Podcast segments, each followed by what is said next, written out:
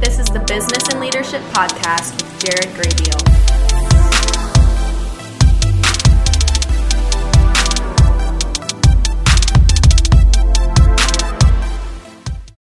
Hey guys, welcome to episode 14 of the Business and Leadership Podcast with me, Jared Grabeel.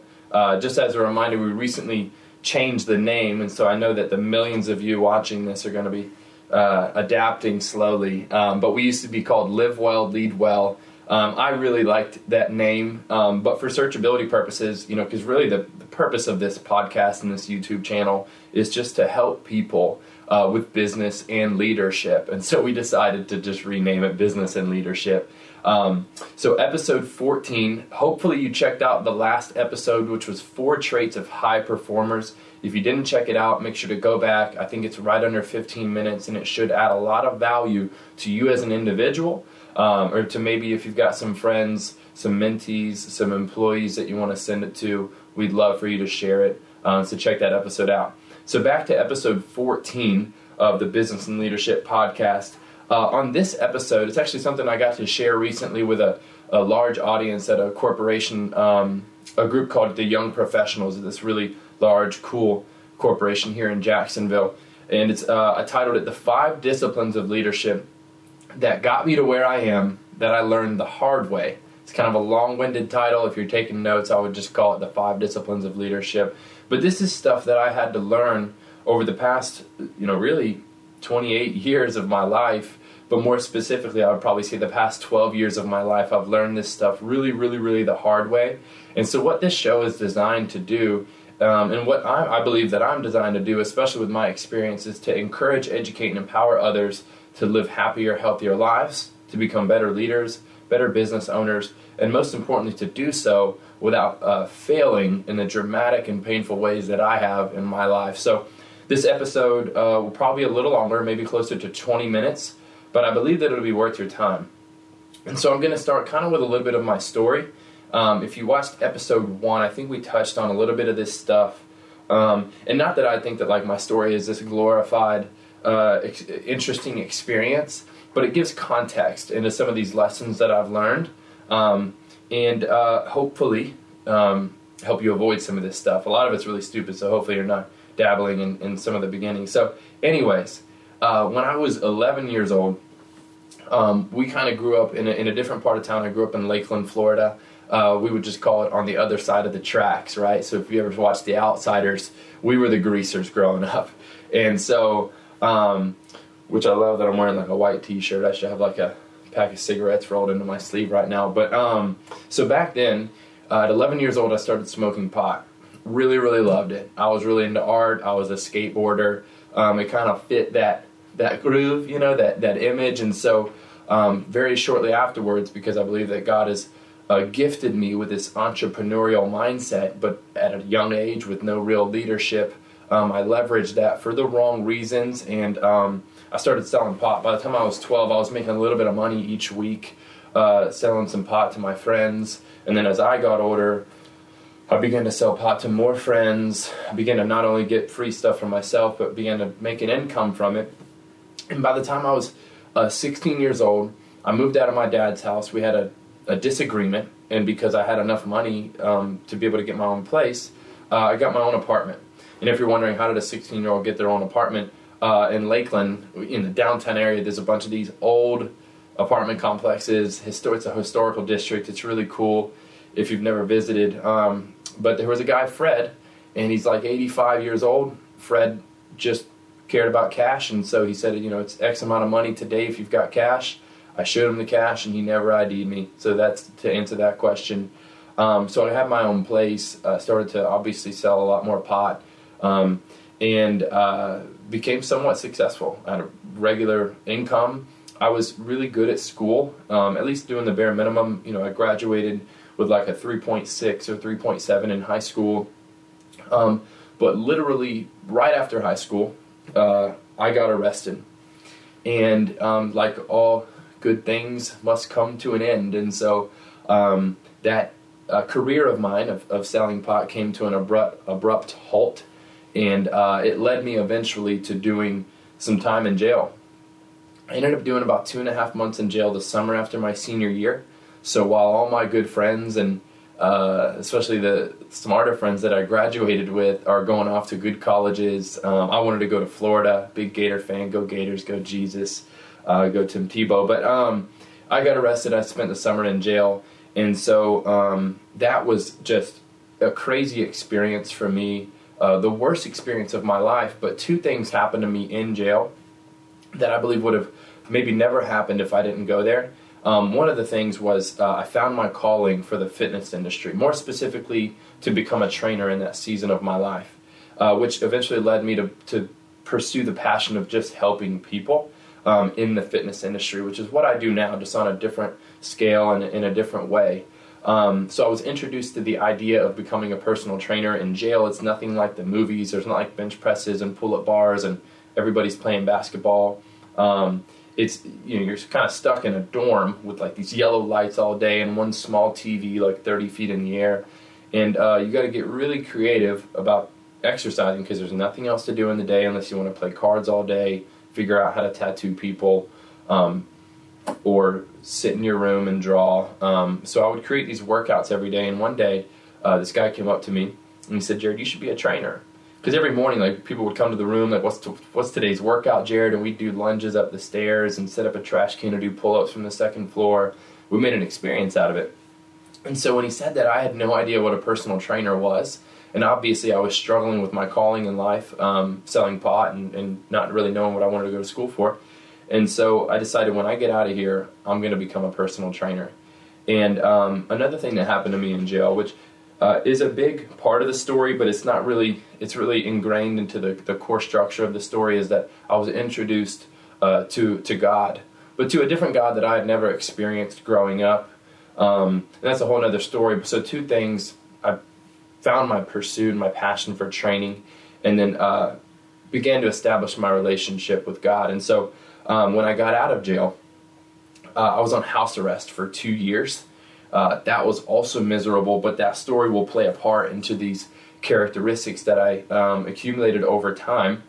And shortly after I got out, I went back to telemarketing, doing phone sales and stuff, and I just began to pursue this career in the fitness industry, applying everywhere to become a trainer. I got certified, but of course, back then, you know, this is in 2008 when the economy sort of crashed and everybody's being very hesitant about hiring.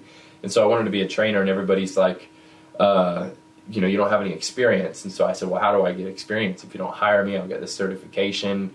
I went to college in Polk County, Polk State College for business at the time. And so I'm really, really grinding. I'm on house arrest. I'm working a telemarketing job, applying everywhere. And eventually I get my first job as a salesperson at Gold's Gym.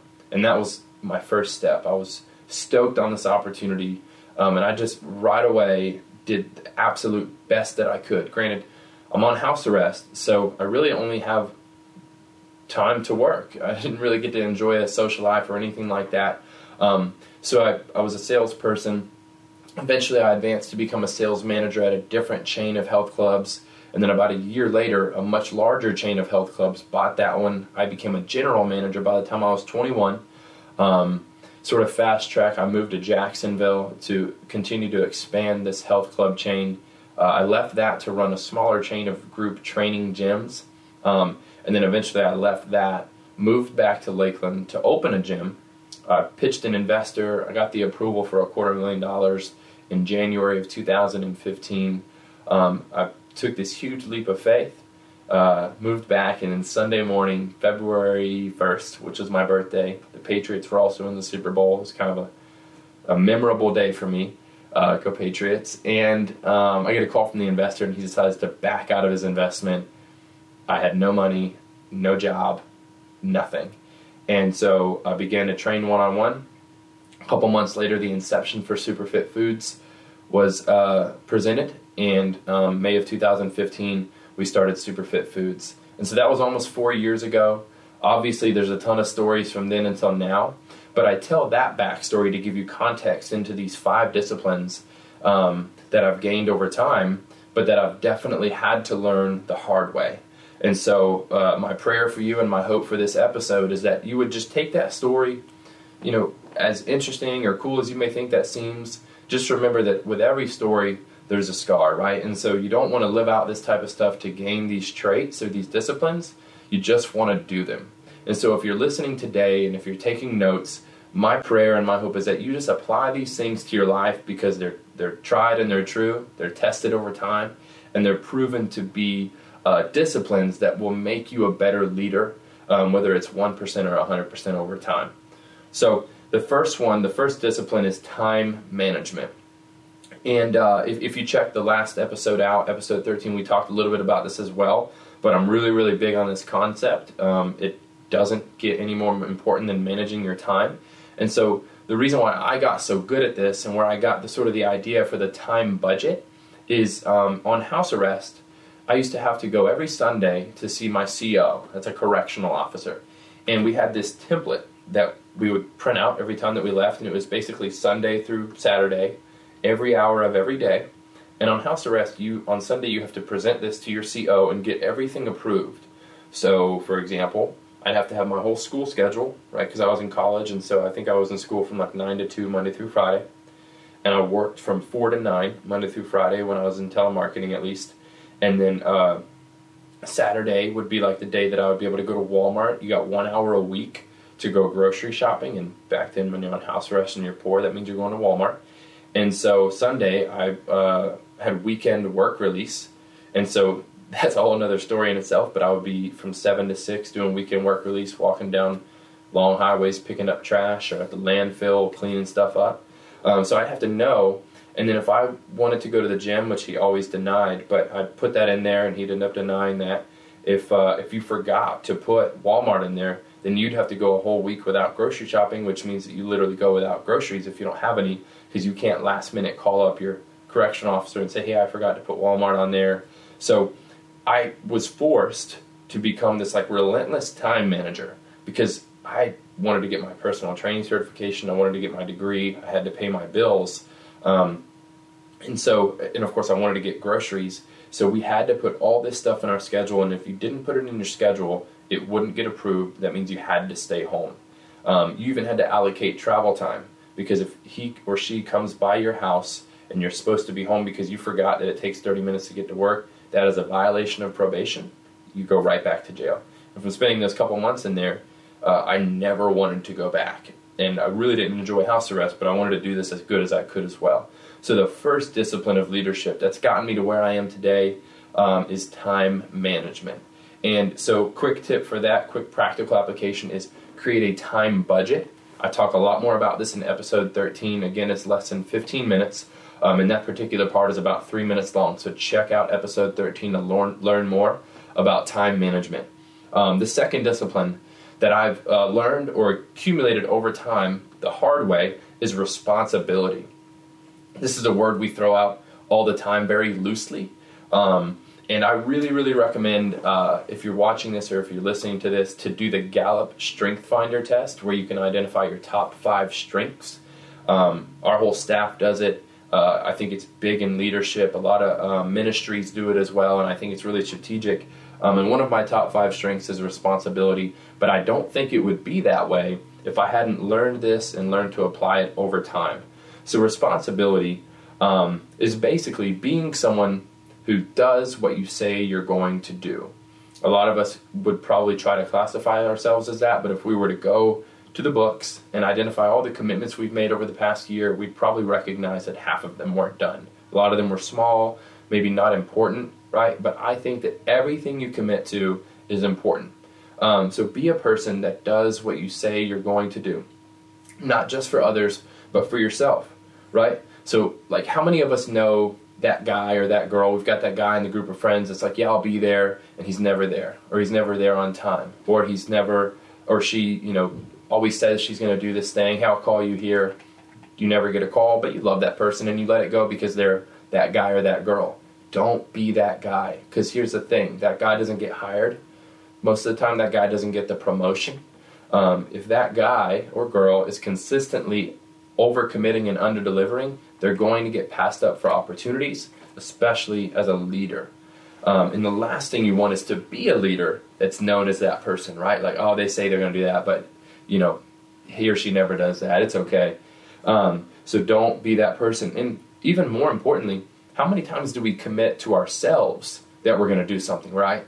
We're early in 2019 right now, and you've probably made some commitments this year that you're going to lose some weight, or you're going to save some money, or you're going to start a business, or you're going to start practicing a gratitude journal or something like that. And how far have you gotten so far, right? So don't be that person that makes commitments to yourself and doesn't follow through with them.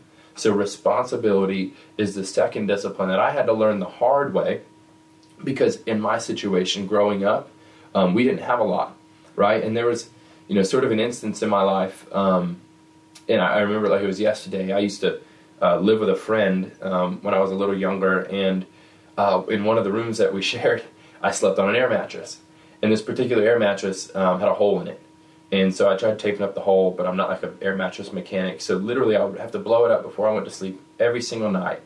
And I would wake up usually in the middle of the night and it would be flat. And so I'd have to blow it up again. And so that was basically every night. And I remember one morning waking up and just telling myself that, like, I will never sleep on this air mattress again. And so I basically had to do what it took to reach that commitment and, like, afford a bed. And this is back when I was selling pot, and so I set like an incremental goal to reach a new level of income so I could buy a bed. But for me, I had to learn these things the hard way. When I told myself I was going to do something, I didn't have anybody to help me do it, and I hope that's not the case for you. But identifying the fact that you are going to be the one that's in most control of your life, other people sometimes aren't going to do things for you, is a huge deal, because the more you're known for responsibility, the more you're looked at as a leader and respected as somebody who gets things done. So the second discipline is responsibility. Quick tip for that: write everything down on a running to-do list. Again, I talked about this in the 4 traits of high performers. So if you want to learn a little bit more about that, check out episode 13. But moving on to the third discipline is that all leaders are driven by learning. Leaders are learners. Again, I would recommend doing the Gallup Strength Finder test. Learning is my number one strength, but I don't think that it would be that way if I had not learned the hard way.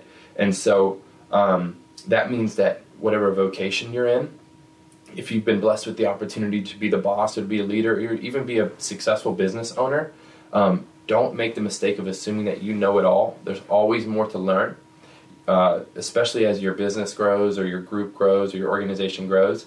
You're going to get more talented people. And the one thing that I always say as an employee, as a performer, and as a boss is that you want to be at the level of or one step ahead of everybody else in your organization, not for pride reasons, but because as a leader, you have to always be able to contribute value to your people. And if people are getting ahead of you, either they're going to gain enough competence and confidence to start their own thing, which is fine, or they're going to look for another leader that can continue to give them value. And that's not what you want to happen. So leaders are learners. So the third discipline that I learned the hard way is to always value continued education. Quick tip: continue to learning something new every single day, and that could be one nugget of knowledge. Learn something practical every single week that you can help others with. Learn something much more in depth every month, whether that's a new, how to do something new, something that you can teach to others. And then I like to complete something every quarter, whether that's a continued education certification. I'm still in school. I'll probably be in school until I die. So maybe some of you need to commit to maybe going back to college or learning a trade or just taking some continued education courses online. There's a lot of easy ways to learn these days, like Coursera and like Harvard XU or 550X, something like that. So continue to learn. And so my practical tip is to commit to something every day, every week, every month, and every quarter. The fourth discipline that I had to learn the hard way was patient urgency. And if you want to learn a lot more about this, I highly recommend reading the book Self-Made Billionaire Effect.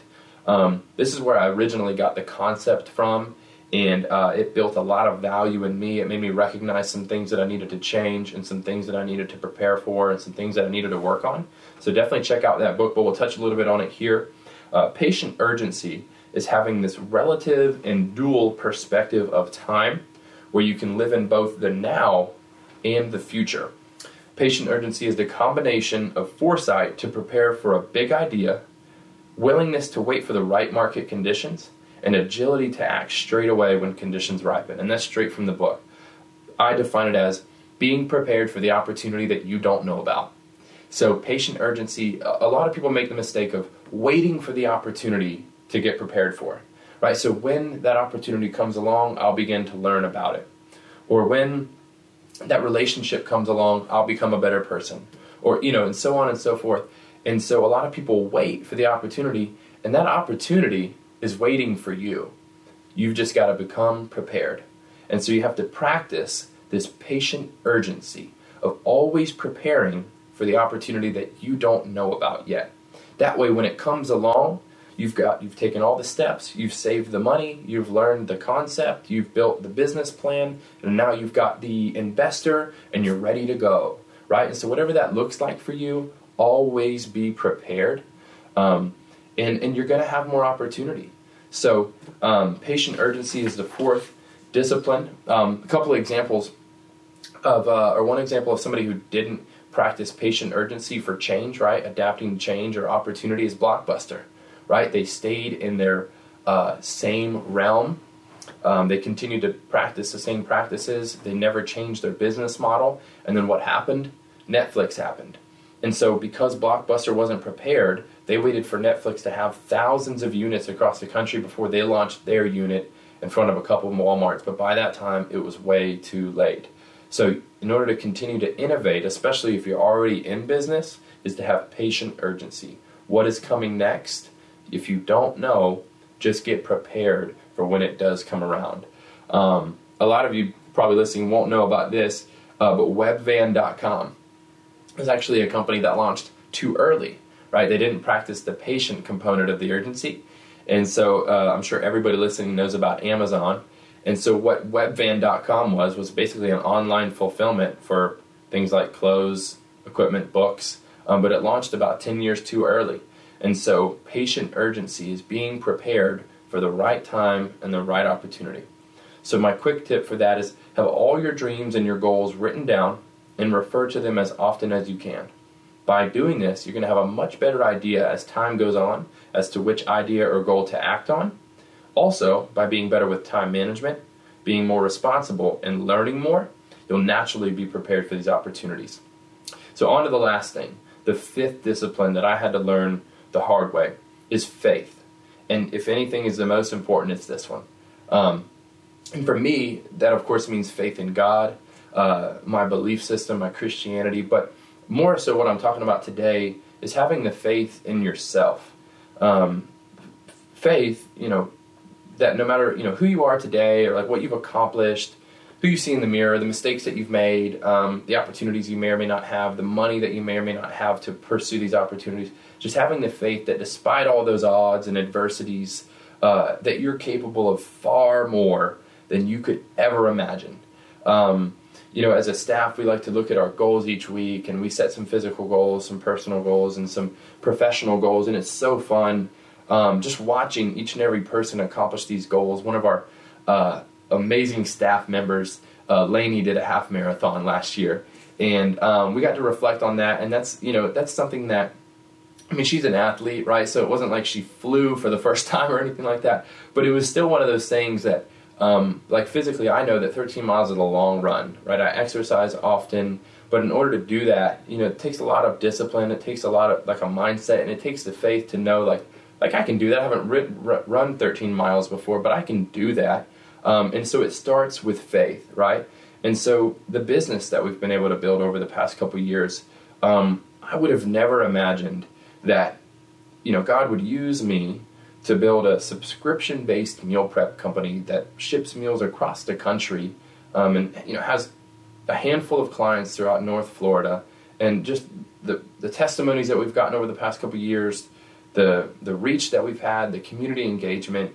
I would have never imagined that we would be here if I didn't have the faith that we could at least start somewhere, right? So when we started this business, I didn't think that we would be here. I didn't necessarily have the faith that bold to say that in a couple years we're going to be doing this stuff. But I did have the faith to know that I'm competent and confident enough to kick this thing off the ground and feed a few people. And so that's where I started. In school, I was once the kid that got made fun of because I was so poor that I remember doing this like it was yesterday, but I drew the Nike sign on one of my pairs of socks. And I was pretty good at art, but not good enough to get away with this. And so I drew the Nike sign, and I remember going to school that day and just getting made fun of because I didn't have real Nike socks.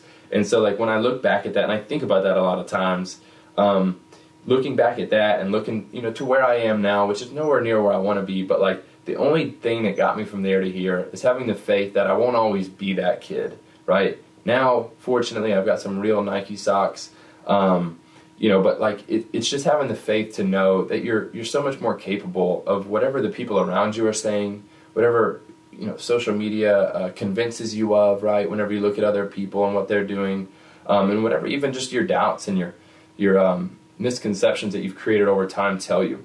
So you have to believe in yourself before anyone else will. And by taking a small step every single day in the right direction, you can change your own life and the trajectory of your own future. And so the first 4 steps are very practical and something that you can apply in your daily life every single day. But the 5th step is something that you really have to work on the inside to convince yourself by taking these steps every single day that you can accomplish whatever goals or dreams that you've written down. Like, those things are actually really possible. So, practical step, put it all down and take the steps to reach those goals. Those are the 5 disciplines of leadership that I've learned the hard way that hopefully, after listening today or watching today, you can begin to do without making the same mistakes that I've had. And so if you enjoyed this episode, please feel free to subscribe. Leave us a review. If you watched it on YouTube, make sure you leave some comments. We'd love to hear about what we could talk or teach about next. And then definitely refer a friend. We always appreciate the audience growing so we can hopefully reach more people. So we really appreciate you, and definitely tune in to episode 15. Thank you so much. Have a good day.